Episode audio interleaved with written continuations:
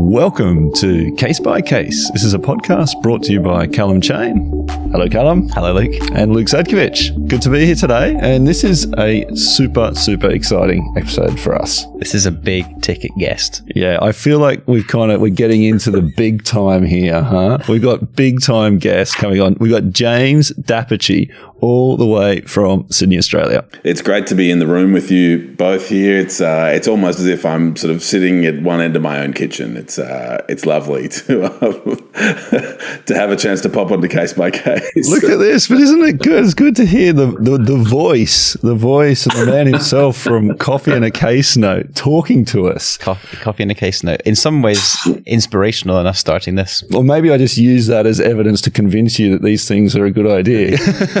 Ah, yes. Look, uh, uh, I'm delighted to be up your sleeve, Luke, for uh, for any argument you need to have with Callum in future. Happy to happy for you to wheel me out. I'm uh, delighted, delighted, delighted. It's very generous of you both. And look, um, uh, uh, joking aside, uh, James is an absolute expert on this area of law. Um, this is we're, we're going to get into trust law today. Uh, we're going to talk about uh, derivative actions in trust law and how they're different from derivative actions in company law. Are they different? I'm not sure. We will find out. Um, that's going to be a big part of it. But uh, James is a, a director at Chamberlain's, um, uh, one of the well-known firms in, in Australia, um, really kicking a lot of goals out there. So we, we were delighted to see you make partner slash director um, a, a while ago. And um, yeah, welcome. Well, let's get into it. Uh, the the case that we're talking about today is uh, Gillespie and Gillespie's Cranes Nominees Pty Ltd. This is a Supreme Court of New South Wales decision. Uh, the hearing was on uh, in Ju- July 2022, um, and the orders were made in August 2022, and this decision was issued in September. So really recent um, decision. It's it's all about application, so it's not a final final decision on on the merits, but hugely important in the context of um, of this case. So it was before Parker J. It's uh, in the equity jurisdiction of the court. So yeah, who's going to kick this one off? There's there's quite a bit to get through factually. So I mean, we, we'll probably pass over to James for, for some of them, but in broad strokes, this was a proper family bust up. This was worse than a night of articulate at the Chain family household. This was this was beyond even that. And they they they really they've they've all there was a there was a fortune left in in trust um, by by the father to it seems a number of children and some of the children are executors of the trust. There are a number of claims that have stemmed out of the way that the trust sums have been divided among the beneficiaries, um, the role of the trustees. I think there are seven, maybe eight different claims that are arising out of this, and and the the judge goes through them in brief in this judgment, but really it's actually on a much kind of smaller and probably more interesting point of law that this that this case turns because it's an it's an interlocutory application, effectively trying to strike the claims out. Um, on the ground that, well, it, I think that the, the claimant was trying to amend their amend their statement of case in a way that where they could you, they could sort of make the claim properly, and the defendants were saying that we want to strike this whole claim out. You can't change it, and even if you could, the way the way that you would change it would would be inadmissible would, or would be unlawful. So the, the claim has to go. I was going to say no boats, no boats. It's uh, I was sorry to bring you both a boatless case and no bills of lading or crazy cross jurisdictional finance or any uh, or any shenanigans like that. If you can tell from that joke, I'm a case by case fan. So um, Callum, it's it's nice to hear you summarize cases I'm I'm interested in as well. So I'm I'm delighted to be here and um, I'm excited to chat to you about it as well. Uh, can I can I just agree in advance one other point you've made there, Callum, about the um, fine and interesting nature of this one. A lot of us, when we hear the phrase "the rule in Foss and Harbottle," will say, "Oh no, that's something I'm I'm meant to remember what that is. What is that again?" And it'll require us to do a Google search or something like that. Just as a refresher, because everyone listening sort of knows this rule and sort of can't remember it, but they know they know it somewhere. That's essentially the rule that says um, if there's wrong done to a company, then it's the company's claim to bring. So a shareholder can't, for example, go and go and bring a claim if a shareholder feels someone's done wrong by the company.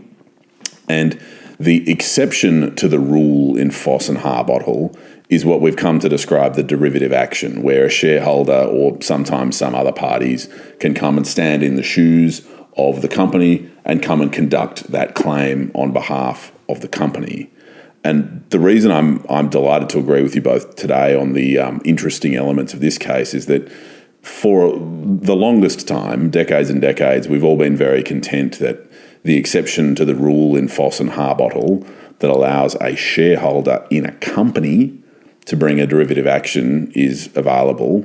But what we're here to have a chat about today is quite an interesting scenario where we've got a beneficiary of a trust who is looking to make a similar sort of application. And Callum, I think that leads to some of the issues that our respondents today, or indeed um, our applicants in the notice of motion, were seeking to agitate, suggesting that legislation might have got in the way. I guess the first step is why why do we have this exception at all? Um, and that that in the company context is is largely for fraudulent actions by by major shareholders, such that the company itself wouldn't wouldn't be able to commence an action against the people who had done the wrong because the company itself would be fettered by the votes of the shareholders and they would say, no, we're obviously not going to sue ourselves. So a minority shareholder can then take advantage of this exception in order to put themselves in a position where they can sue on behalf of the company that otherwise would be unable to bring the claim. Precisely. Uh, and similarly with breaches of directors' duties, that in accordance with the rule in Foss and Harbottle, that's a claim of the company. And so if I'm a shareholder in Luke and Callum Pty Limited, and Luke and Callum decide it might be fun to funnel off the company's funds to uh, start a podcasting network or something like that, um, then I, as a shareholder, might have no power to stop that. And indeed, Luke and Callum might decide, well, we're not going to cause the company to sue us. we're just going to go on our merry way. And so it's sort of designed in part to allow a shareholder to, to exactly as you say, Callum, to sort of get at lawyers using the word unfair it always feels a bit silly, but but those transactions that are open to be characterised as a breach of duty, where that duty is owed to the company. Um, yeah, that, that that corporate issue arising. And I, and I really like that you've started there, James, because um, we think of these derivative actions as being actions that are that arise primarily in a company context. Um, and we're used to them. We know them. You know that they, they kind of make a lot of sense. But trusts have been a lot, around longer than companies, um, and actually, you know, go right back. And and what we're talking about today um, is a derivative action in a trust context. So you know, trusts and companies have a lot of similarities about them, of course. Um, but as we learn here they are different. They, they, they, have they have a lot of similarities, but there are distinctions. And, and the judge in, in this case goes through some of those distinctions and looks at the history. And I've got to say, I, I haven't spent a lot of time looking at the history of trust law uh, since university, but I really. Why not? I know, I know, I know. You know, Netflix or, you know, trust law history. It's, you know, um, Speaking of which, I really like that extraordinary attorney Woo. Have you seen? Have you seen that? If you've not seen I'm it, yet to. I've, to- I've, to. I've told it to my team. No one's come back to me and said they've been able to watch it because they've got too much going on. She Hulk has been assigned in our team. So our team's all about She Hulk at the moment. So I don't know if that if that if that if that stands up. But uh, it's it, it, look, it's good fun for so long. I think we're a couple extraordinary of extraordinary attorney yeah. Get that get that in the mix. let me let me know how that goes. But we'll make it, it happen. So uh, yeah, I have not delved too much into the history of trust law, but this this judgment I think is is a really interesting one for an interlocutory yeah. application. If you do want to look at the origins of derivative actions in company law and in um, in trust law without having a, a, treatise on it. I think it's a really well packaged up um, judgment in that respect. I agree. With the greatest of respect, I think His Honour's done a fabulous job um, really getting on top of these issues. There's very early on in the judgment, paragraph two, there's a chilling sentence, if you'll allow me to. Um, to sort of take take some of it. So His Honour sets out that this judgment sets out the reasons for a judgment that His Honour made on 12 August And His Honour says it incorporates some supplementary research undertaken after that date and some further thoughts designed to assist the parties. And, one, and you can just imagine just the chill down the spine of the uh, of the lawyers acting on reading that would have been pretty pretty significant. So I think His Honour's responded to to Luke the issue you raise of saying you know, there'd probably be a bit of value in traversing this law and getting across it. The fundamental reason for that, if you'll forgive me for jumping the gun slightly, is that our um, defendants, our sort of mis- misbehaving sons, uh, as the plaintiff would put it, um, say essentially there's a section of the Corporations Act, which is our Australian piece of legislation that, that sort of controls companies, broadly speaking, um, says that Section 236 sub 3 essentially uh, destroys, as it were, voids um, the right of a person at general law to bring or intervene in proceedings aside from pursuant to that act. So essentially, the nature of that argument is the act has abolished the derivative action aside from pursuant to this act. A derivative action in relation to a trust is captured within that definition and so a derivative action in respect of a trust is abolished by the operation of the section. Now, I, I, I, don't want to spoil the ending because I'm concerned you're both champing at the bit, but but essentially what his honour has essentially Wagga no I, I think Wagatha Christie is probably one of your best executions of the unfolding narrative. So so I, I I, I don't accept that. Uh, like I, I respect your right to make that comment, Luke, but I but I reject it. Um, I appreciate you raising it though. Uh, uh, and so what what His Honour has to grapple with is, yeah, okay, um, this section of the Act attempts to abolish the form of derivative action that came before the Act. Is this derivative action in trust law a derivative action that falls within this legislative definition.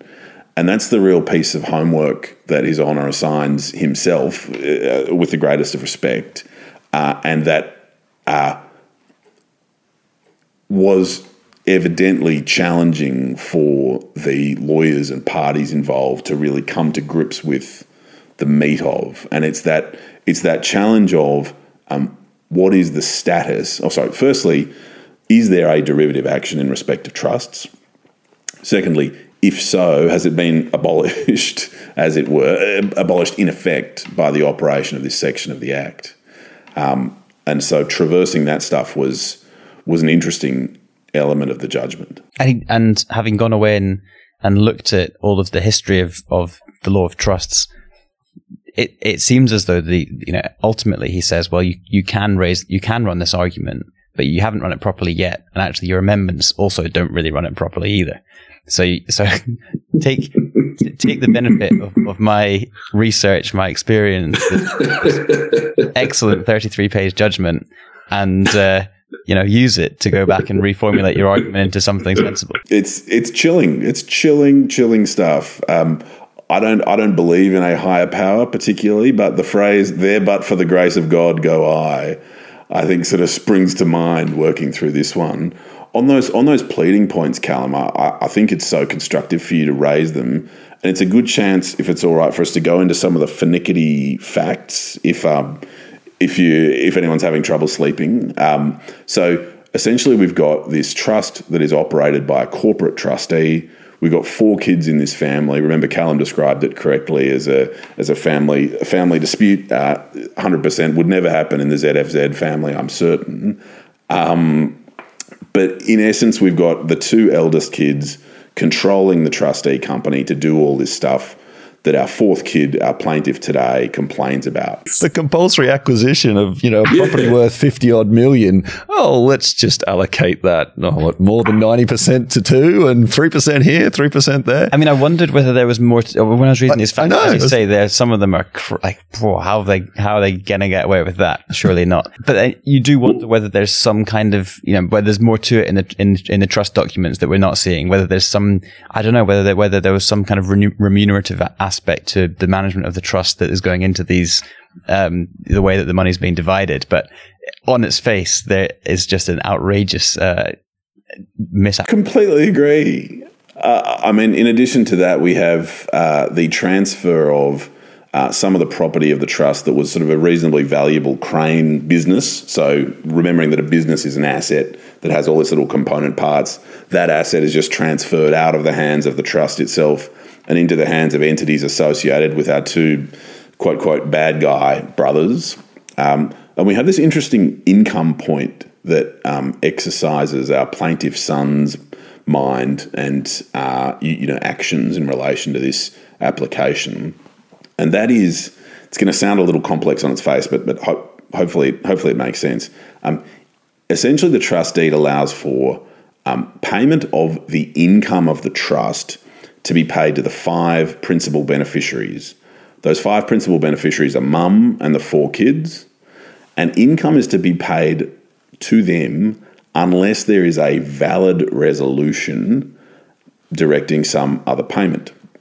Now, as it happened over this 12 year period, uh, perhaps no one will be surprised to hear all the income was paid to entities associated with our two bad guy brothers. And what our son says is, uh, well, that was a breach, either an alteration of the substratum of the trust, the really fundamental core of the trust, or otherwise was not a resolution uh, made in accordance with the proper administration of the trust. Now, what's interesting is that now that we've found out that a beneficiary can bring a derivative action, so a beneficiary can stand in the shoes of the trust or stand in the shoes of the trustee to go and pursue other people who might be um, holding some of the trust's money, is we come exactly to the point you raised, Callum, the pleading point.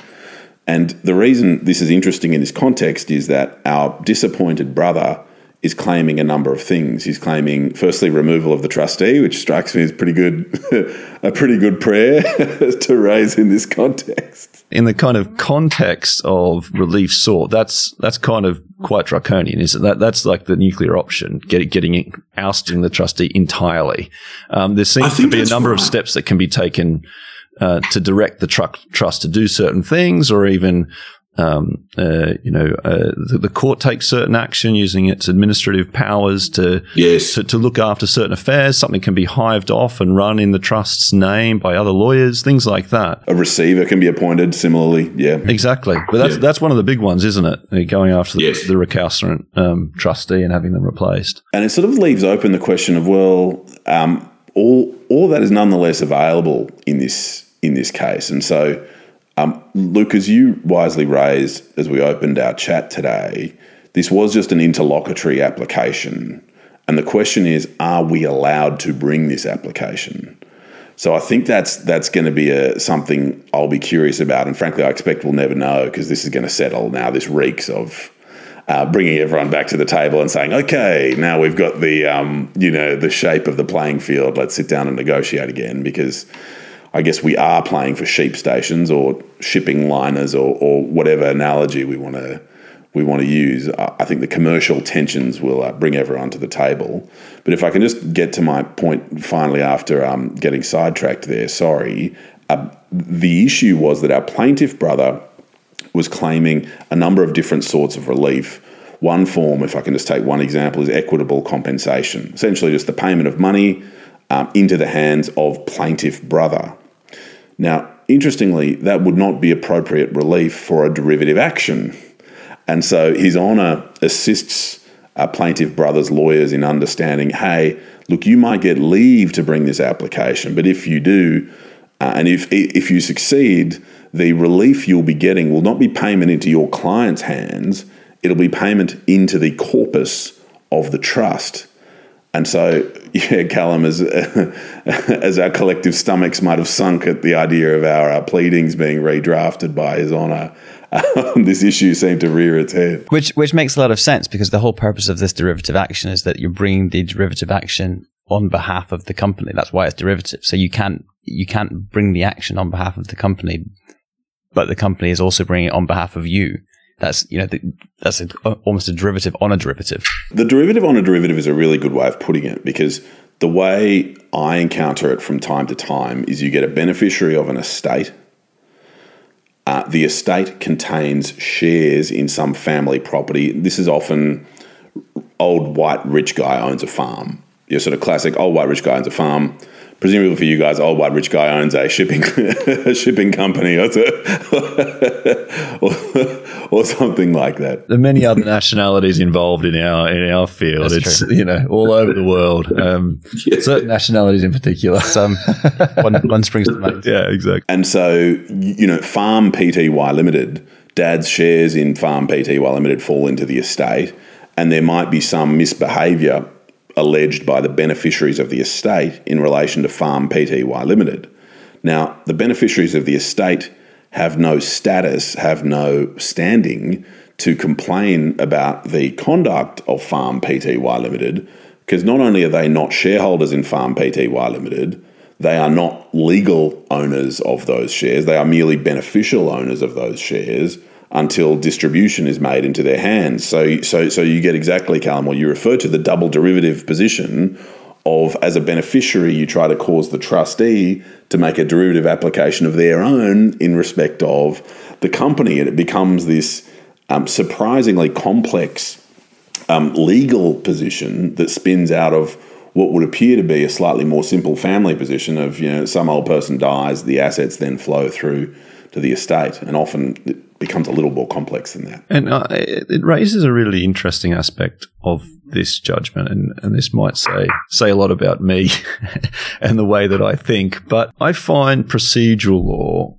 fascinating. I, I, I know I know there are lots out there that say, you know, the uniform civil procedure rules and this. Uh, just uh, just give me the substance. You know, let's not fuss around with dates and procedure and this and hmm. that. And I've always enjoyed it. I, even even when I did it at university, I've always enjoyed the procedural side of things and still do. It's probably why I, you know throw more to, to litigation in a way, but.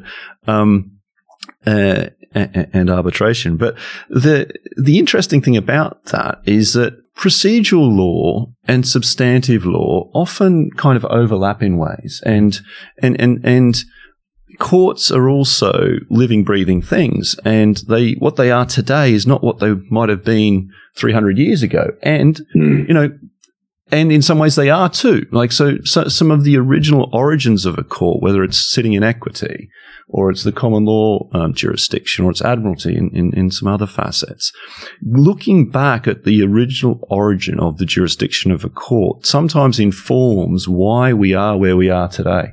Both in terms of procedure, in terms of substance. And we have some of that going on here with the court's um, equitable and uh, equity and um, administrative jurisdiction to make decisions in the administration of, say, a trust or, or a company. And how has that been dealt with differently in the Substantive Corporations Act? And then how is it dealt with as a matter of procedure? And we have a really nice kind of case here that explores the nature of um, derivative actions in company law and and then you know with trust law, but then also well What's the timing of this? And, and when do you yes. need to seek leave to do certain things when you're working within the, the, the procedural law that deals with this subject area?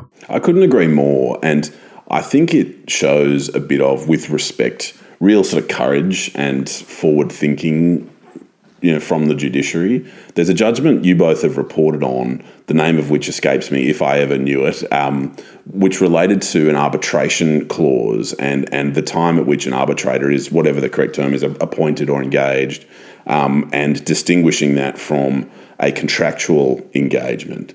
And what I found interesting about that and the way you both discussed it was the obviousness with which His Honour in that case understood the real commercial nuts and bolts of the way arbitrators are engaged and the way arbitrations unfold.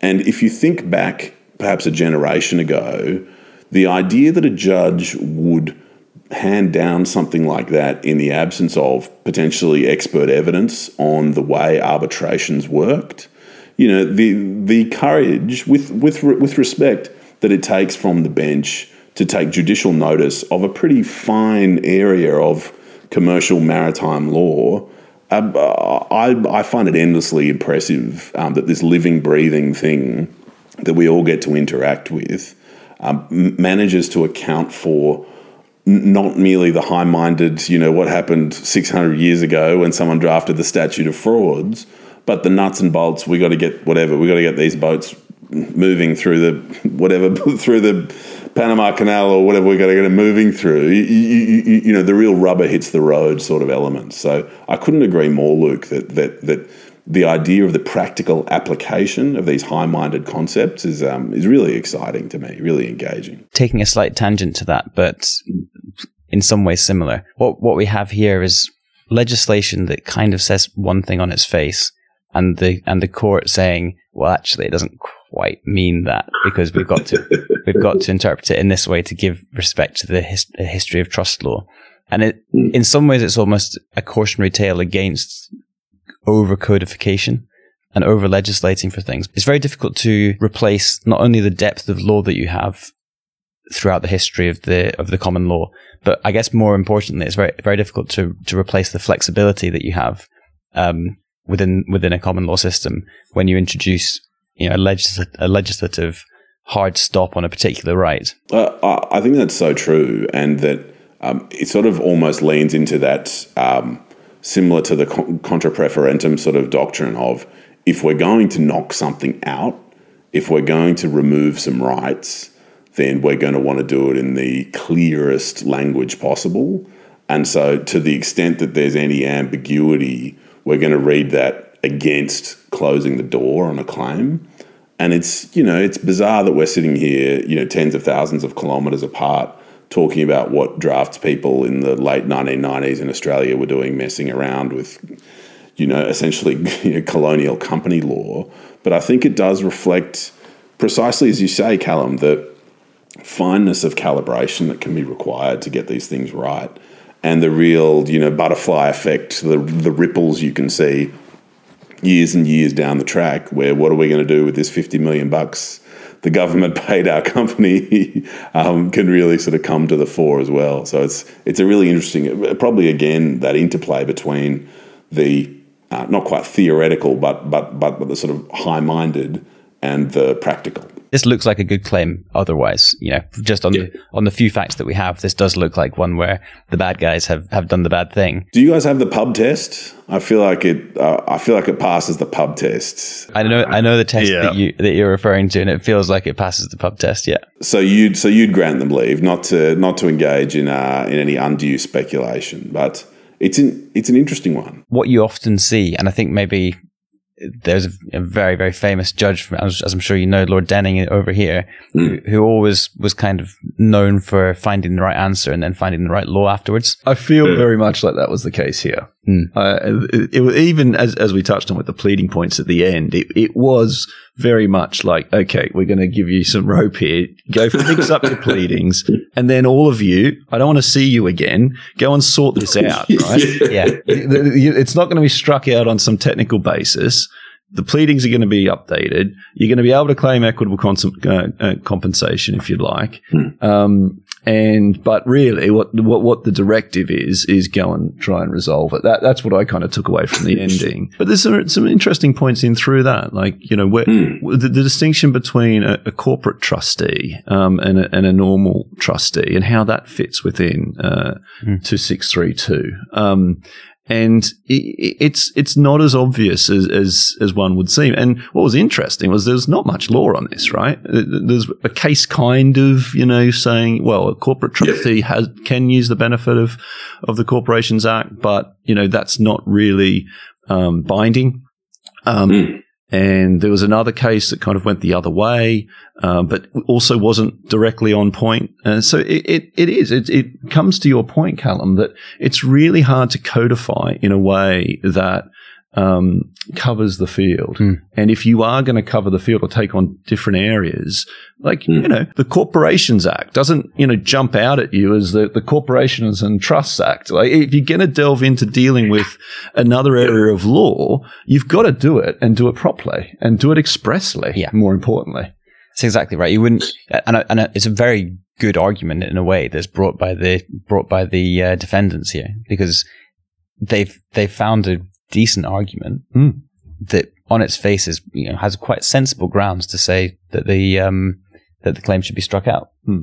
Well, it's also also coming back to what I was saying about procedure is that one of the reasons why the defendants were saying this should be struck out and um, you need to look to the Corporations Act is because there's a framework for bringing these types of actions. You know, there's steps that you have to get along the way, and they were saying here, well, you, you should have got um, leave of the court uh, to do this first. Um, and and so again, it's it, when you when you have kind of a procedure for these things, then that should be followed. So I, I can kind of see where the defendants were coming from and say, well, look, you can't just go directly like this. You have to go through the various steps.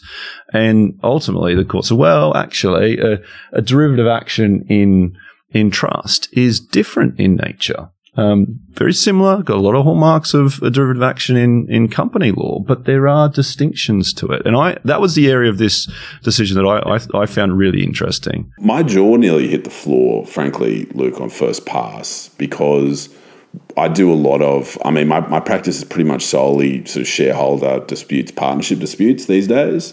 Um, and, you know, the, the amount of advice we give of, sorry, you're a beneficiary, and the area that we call corporate oppression, that I think is referred to slightly differently um, internationally, essentially minority shareholder style relief, um, is not available to the beneficiary of a trust. Uh, and we've not offered the same advice, but I've had the superficial view that the position would be similar for the beneficiary of a trust seeking to bring a derivative action. We'd have to come about it a different way, try to remove the trustee, try to get a receiver appointed, try to get the court to um, direct the trustee to behave in a certain way. And uh, luckily, I can't think back over my career to having given the advice that one does not exist. But um, it was quite striking to me that um, His Honour was so very firm and so very clear in this judgment to say, yes, one exists, and yes, it was not abolished by the operation of, sex, of Section 236, sub 3.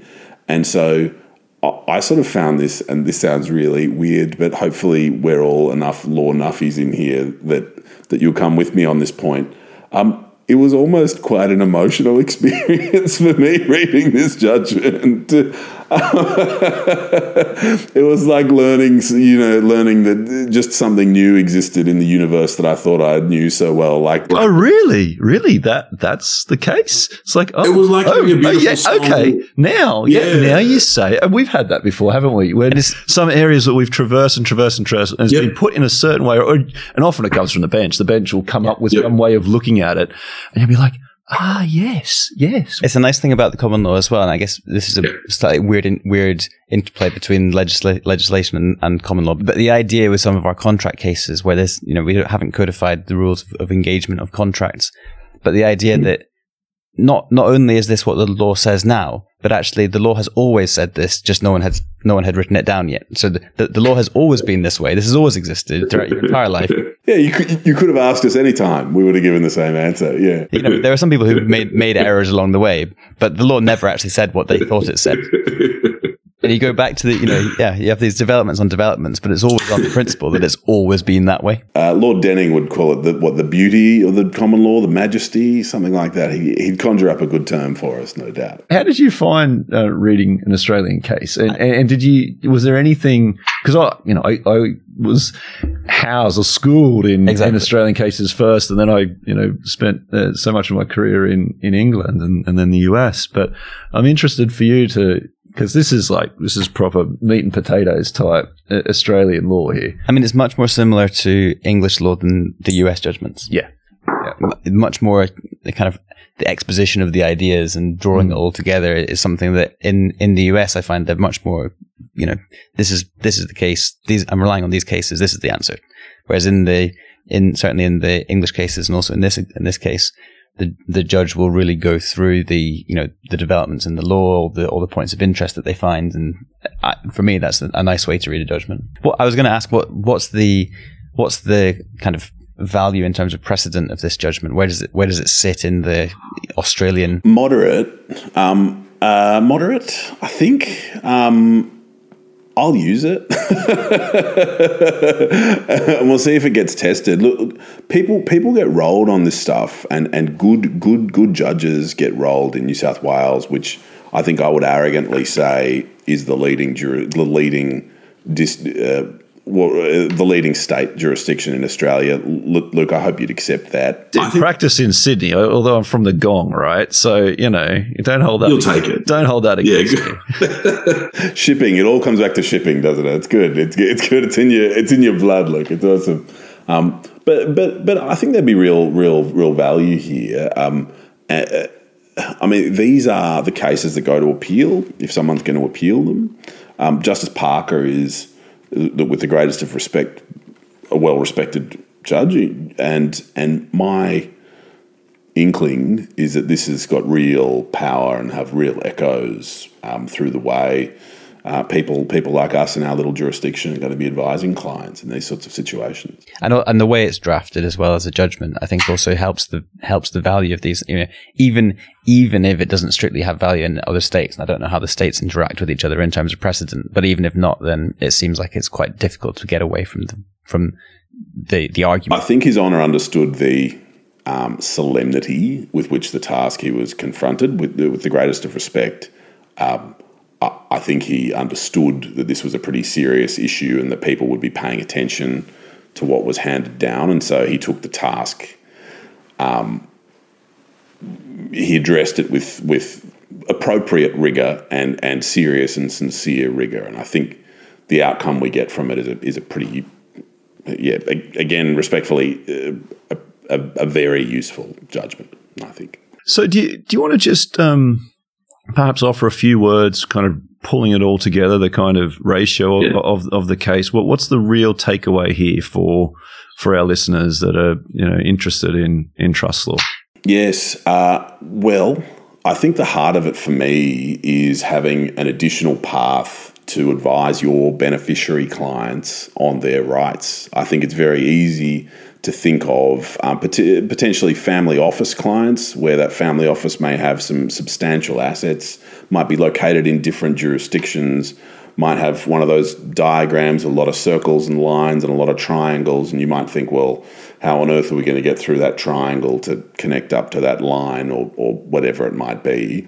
This is a case that allows us to advise our beneficiary clients, at least in some jurisdictions, to say that if the trustee of your trust or your family's trust has misbehaved, then there is an opportunity for you to not take the violent step of the removal of the trustee, which can be a really difficult application to bring, but to approach the uh, exercise with what may be a lower threshold to really apply pressure to improve the conduct of that trustee. So, what I say is this is a clear reminder of a weapon in the arsenal that, as Callum would say, has always existed, and we were just reminded um, has always existed. Um, so, it's a good reminder to us that this exists when we're advising our beneficiary clients. And I also think with the greatest of respect to our fellow practitioners that that these concepts can get a bit fiddly when we talk about who's a shareholder and who's an officer and who's a director and what's a company and what's a trustee and what's a corporate trustee and these things can sometimes get a little bit intertwined that it's a nice reminder to say a company's like a trust it's not a trust a derivative action is available for a company and it is also available for a trust, but they are different things, even though if they look similar. So I think it's a good refresher for us as nuts and bolts advisors. But I also think conceptually, it's a good way for us to keep our thinking nice and grounded as to what are these entities we're actually interacting with day to day, week to week, month to month.